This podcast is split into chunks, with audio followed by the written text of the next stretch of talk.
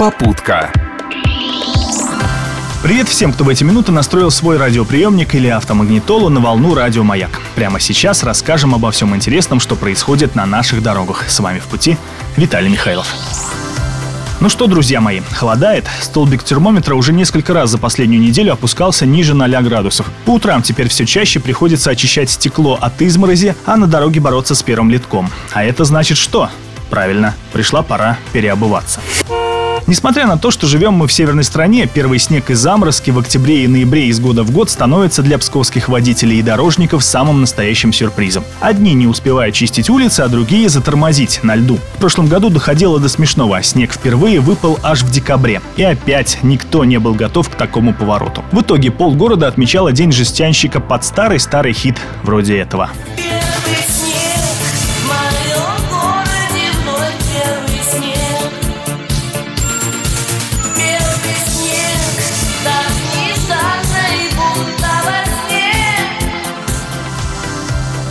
Чтобы не наступать на одни и те же грабли, в ГИБДД уже призвали водителей сменить летнюю резину на зимнюю, не дожидаясь снега и холодов.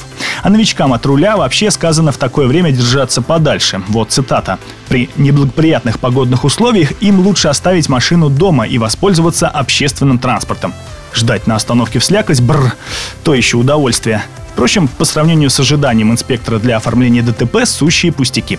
Хотя в дни жестянщика пара-тройка городских автобусов обязательно будет стоять на обочине и мигать аварийкой. Про дорожников как-нибудь еще поговорим. Но давайте сейчас про нас, коллеги-водители. Что мешает нам вовремя переобуть свое авто, подготовив его к зимнему сезону? Только собственная лень. Но разве не лень стоять потом по несколько часов в очереди на шиномонтаж? Да и подумайте, о себе мы, например, стужу редко когда забываем. Не выходите же вы сейчас из дома в сланцах. А машина почему должна?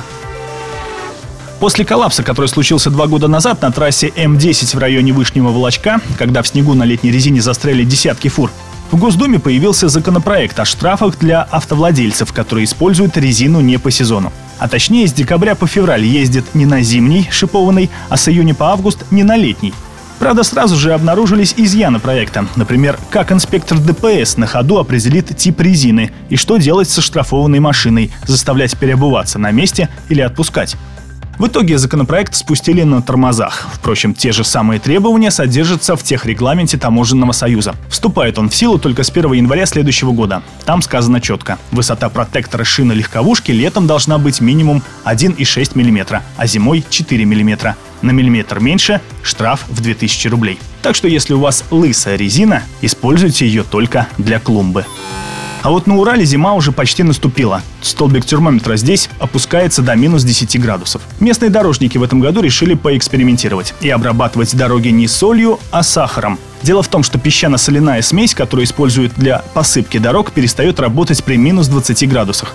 Соль в таком случае уже не может растворить снег. Поэтому уральцы и решили использовать вместо нее сахарный реагент. Мало того, что ему не страшны сибирские морозы, так он еще и не развеивается ветром и более безопасен для обуви и подвесок машин. В общем, псковским дорожникам неплохо бы тоже изучить опыт уральских коллег. Может и вправду слаще ездить станет. На сегодня это все. Ловите нашу попутку на волнах маяка в понедельник и слушайте нас на сайте gtrkpskov.ru. Удачи в пути! Попутка.